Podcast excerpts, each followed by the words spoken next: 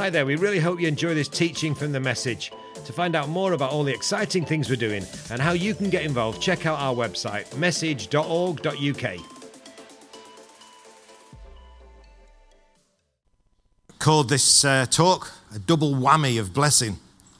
I'll explain that to you in a moment. Um, over 40 years ago, I got married, and uh, you got the whole Bible to choose from. And uh, what you're going to read at your wedding, and I decided that we were going to read, or Andy Renshaw, who read the reading, was going to read Romans chapter 8, because they're just spectacular verses. And these are the verses that we read at mine and Michelle's wedding in Cheadle Parish Church from Romans chapter 8. Romans chapter 8 is like um, one of the best known and most loved chapters in the Bible, but these, these are the verses from verse 31. And I'm going to read some chunks of scripture this morning. So even if you don't get anything out of what I say, this is powerful. Listen to this. If God is for us, who can be against us? He who did not spare his own son, but gave him up for us how will he not also, along with him, graciously give us all things? Who will bring any charge against those whom God has chosen? It is God who justifies. Who then is the one who condemns? No one. Christ who died, more than that, who was raised to life, is at the right hand of God, and is also interceding for us. Who shall separate us from the love of Christ? Shall trouble or hardship or persecution or famine or nakedness or danger or sword, as is written, For your sake we face death all day long were considered as sheep to be slaughtered. No, in all things we are more than conquerors through him who loved us. For I'm convinced that neither death nor life, neither angels nor demons, neither the present nor the future, nor any powers, neither height nor depth, nor anything else in all creation will be able to separate us from the love of God that is in Christ our Lord. Now, if I was in Uganda and I read that passage, everybody would be on their feet right now everybody would be like, Yes, amen, hallelujah. Can we have a hallelujah? Hallelujah. And I, had, I, actually had to say at the church I spoke at on Sunday evening, I, I said, Look, you know, I'm from Manchester and I'm a Manchester United fan. Hey, everyone else is, they're all Man United fans in Kampala. I love it. I'm a Man United fan. Ray. And when I go to English churches, I have to say to them, look, you know, you get so excited when United score a goal and you'll go crazy, but what about getting excited about Jesus?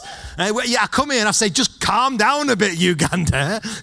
you know, it's like you're getting more excited than I see football fans about Jesus and about his gospel uh, as we're preaching. So maybe we need a bit more of that. Just when we, especially when we read glorious passages like that. But it's not just the last bit of Romans chapter 8. So much of it means so much to so many people. What about there's therefore no condemnation for those who are in Christ Jesus, verse 1? What about verse 26? Especially as we are in the midst of this prayer week, this 24 7 prayer week. The Spirit helps us in our weakness we don't know what to pray or what we ought to pray for, but the Spirit Himself intercedes for us with wordless groans. That is going to happen this week. And it's going to be remarkable. And then perhaps the most loved verse in Romans chapter 8, of course, is 28. And we sang it, didn't we? I like that. Whoever chose the songs, we know that in all things God works for the good of those who love Him who have been called according to his purpose. But the funny thing about that verse is we don't tend to do Romans 28 and Romans 29. We just go for in all things. God's working for the good of those who love him. For those, this is verse 29, for those God foreknew, he also be predestined to be conformed to the image of his son. The good that God works in all things, even the worst things that life throws at us, if we hold on to Jesus, is that we're conformed to the likeness of his son. The only way we're going to change the world if we're conformed to the likeness of his son. And sometimes we have to go through some terrible things. But in all things, God's working to make us more like Jesus. That's, that's the goal. It's not like in all things, you know, my girlfriend's chucked me, I'm going to get a better looking one coming along just round the corner, or I'm, I'm facing a financial calamity, bingo, you know, somebody's going to put a few grand in my bank, or whatever it is. Uh, yeah, some, something disastrous happens, I've got an illness, I'm going to. Now, God can heal, listen this, but it might be that in that, He's making you more like Jesus, which is the big, big healing, isn't it? Because if we're more like Jesus, people are going to see more of Jesus in us and we're going to be more useful to Him. What I've just said could change your life if you fully embraced it. If we fully embraced it. In all things, God's working for our good and for His glory, that we may be conformed to the likeness of His Son. Romans 8 is all about the beautiful work of the Spirit of God in our lives. If you remember chapter 7 a couple of weeks ago, it was all about the law. Actually, about freedom from the law. We're free from having to earn our way to God through following a law, rules of the Old Testament. Chapter 8 is all about the Spirit. Chapter 7, the law was mentioned 31 times and the Spirit just once. Chapter 8, the Spirit is mentioned 19 times. Side by side of these two chapters, the weakness of the law to save and the power of the Spirit to save. Can I hear a hallelujah? the power of the Spirit to save anybody. Even some rampant addict, 12 years lost in addiction. Even some kid who's rejected on the street and moving into gang culture. Even some little girl who's marked by genius but is just separated, boxed in by Jesus and facing these traumatic things. He can save anybody. The Spirit's work in our life. The chapter is actually about the security we have as a Christian because of the Spirit's work in our life there's a, a double whammy of blessing. Chapter 8 starts with the blessing of there's no condemnation. And it ends with there's no separation. How blessed are we? If you know there's no condemnation, if you know right with if you know you're right with God and you know nothing can separate you from his love, it will change your life.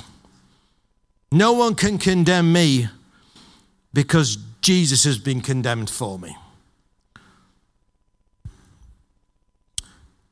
The work that God has done in our life, Satan will try to undermine that. And he's an accuser. He's a dirty, sneaking, lying accuser. Of course, he'll come in and he'll accuse us and he'll try and condemn us, try and make us believe we're useful, useless or we've gone too far now. Look at your thought like, look, look at what you've just done. But there's no condemnation because I'm in Christ. All my past sins, all my present sins, all my future sins were nailed onto the cross, and nothing can separate us from the love of God once we've accepted that. You heard it, and I had it read out at my wedding 40, 40 plus years ago, and it's the thing that's kept me going. The fact that nothing, death nor life, angels nor demons, present nor future, height nor depth, any powers, all creation, nothing can separate us from the love of God once you've accepted Him. Something happens when I accept Christ, and it's massive. Nothing can, ex- can remove my, my place of acceptance by God. And if you believe that, you're free. You're free to walk with your head held high because there's no condemnation and there's pure liberation, and that's what we're meant to be walking in. So I got, I got to South Africa uh, two and a bit weeks ago on a Saturday night, and I landed just in time to watch the South African rugby team in the World Cup final with a bunch of crazy South Africans. I mean, this is like England winning the Soccer World Cup. We've never seen that, never experienced that. Well, I have actually. I'm probably the one person in the room that in my lifetime experienced England winning the World Cup, but it was 1966 and I was only six years old. And I kind of remember it actually. Watching a little black and white telly with my grandma. And uh, I'd saved up all week to buy one of these big ice creams. I was allowed at six years, at half time in the World Cup final, to run to the shop and buy this it's called a heart lolly. It's the equivalent of a magnum. And I remember sitting there watching Geoff Hurst and Martin Peters. That's how old I am. But there will be kids all over South Africa who are telling that to their grandkids. I was there. And against all the odds, they won the last three games in a rugby game by one point. And, and their captain is this fella. Absolutely. Do you know who that is? Well, if you're, if you're South African, he is the most famous man in the country. He is like, forget Harry Kane, this is next level. He's called Siya Kolisi and he is a remarkable man. Again, another person who grew up in rank poverty in a township.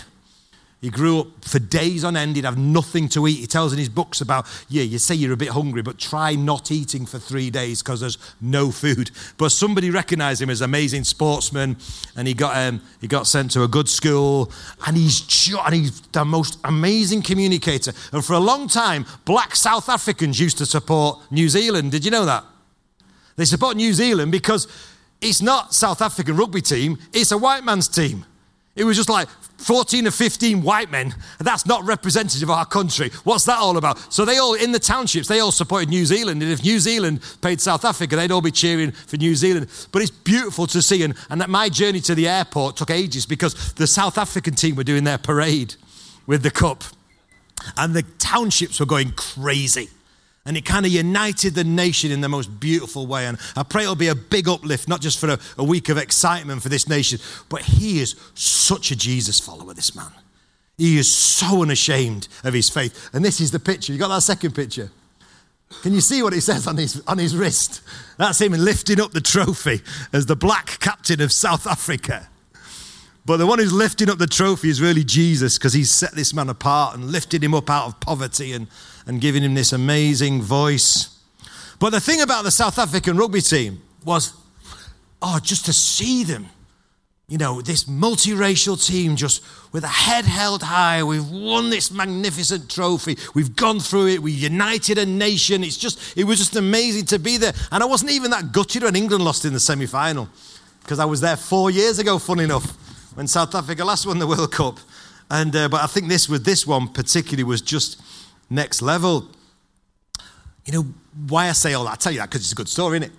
It's fantastic. This whole thing about the hope we can see when we go into, into tough communities and the most broken communities. But if we can see people the way Jesus sees them, little Siya Kolisi starving, and yet God's got this big plan for his life. What should our response be to this double whammy of blessing? The answer is live with a head held high and have a burning desire for holiness. On the back of all that God's done for us, all this acceptance, all this freedom, all this liberation, we've got a desire to live right for God. Because here's another double whammy according to Romans God made a way for our justification through Christ's death, but He also made a way for our sanctification through the indwelling Spirit.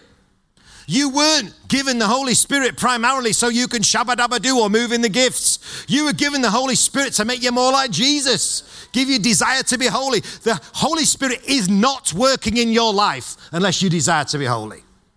You're resisting Him, you're quenching Him, because His work is to make you more like Jesus. Through it all, holiness is so important. Uh, how many times have you heard me say the most important thing you bring to the message is your desire for holiness? So let's set our hearts and minds on what the Spirit wants. Listen to this. Chunk of, chunk of Romans 8. Those who live according to the flesh have their minds set on what the flesh desires. But those who live in accordance with the Spirit have their minds set on what the Spirit desires. The mind governed by the flesh is death, but the mind governed by the Spirit is life and peace. The mind governed by the flesh is hostile to God, it does not submit to God nor can it do so. Those who are in the realm of the flesh cannot please God. You, however, you, however, message, you, however, brother and sister in this room, you, however, are not in the realm of the flesh. You're in the realm of the Spirit, if indeed the Spirit of God lives in you. And if anyone does not have the Spirit of Christ, they do not belong to Christ. If you've got the Spirit of Christ, you're in the realm of the Spirit.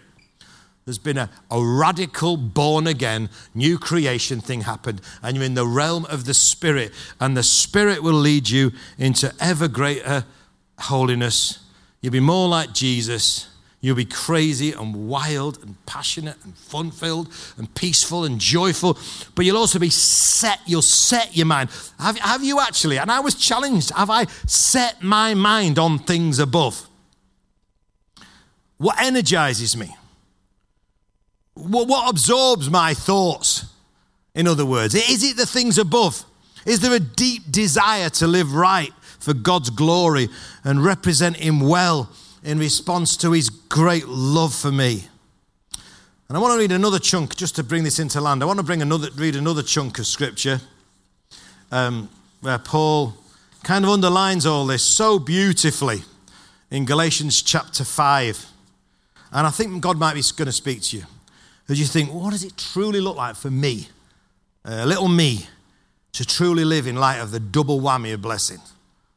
The blessing of no condemnation, the blessing of freedom and liberation, the blessing of justification, being made right with God, and the blessing of the indwelling power of the Holy Spirit to live right for God. So listen to what Paul said to the Galatian church. He said, So I say to you, walk by the Spirit, and you won't gratify the desires of the flesh. For the flesh desires what's contrary to the Spirit, and the Spirit what is contrary to the flesh. They're in conflict with each other, so that you're not to do whatever you want. But if you're led by the Spirit, you're not under the law. The acts of the flesh are obvious sexual immorality, impurity, debauchery, idolatry, and witchcraft, hatred, discord, jealousy, fits of rage, selfish ambition, dissensions, factions, and envy, drunkenness and orgies, and the like. I warn you, as I did before, that those who live like this will not inherit the kingdom of God. But the fruit of the Spirit is love, joy, peace, forbearance, kindness, goodness, faithfulness, gentleness, and self control. Against such things there's no law. Those who belong to Christ Jesus have crucified the flesh with its passions and desires. Since we live by the Spirit, let us keep in step with the Spirit. Let's stand together. Oh Lord, we want to live by your Spirit. We want to keep in step with your Spirit. Come, Holy Spirit, fill us in light of your amazing, incredible love that you've made a way for sinners like us to be right with you. Thank you that there's no condemnation, there's absolute freedom in Christ. Thank you for the way you've made for us to be saved through the cross. Thank you for the power you've given us to live holy lives. We just submit to all that. We say this morning, Lord, we want to keep in step with that. In other words, keep in step with you. So, Holy Spirit hammers in. And even this morning, there's the stuff in our lives that doesn't match up to that. Convict us and change us so that we can be formed to the beautiful pattern of your Son, Jesus. We can be more like you, Jesus. Don't forget to check out message.org.uk to find out how you can support our work or even get involved with one of our teams. Thanks for listening.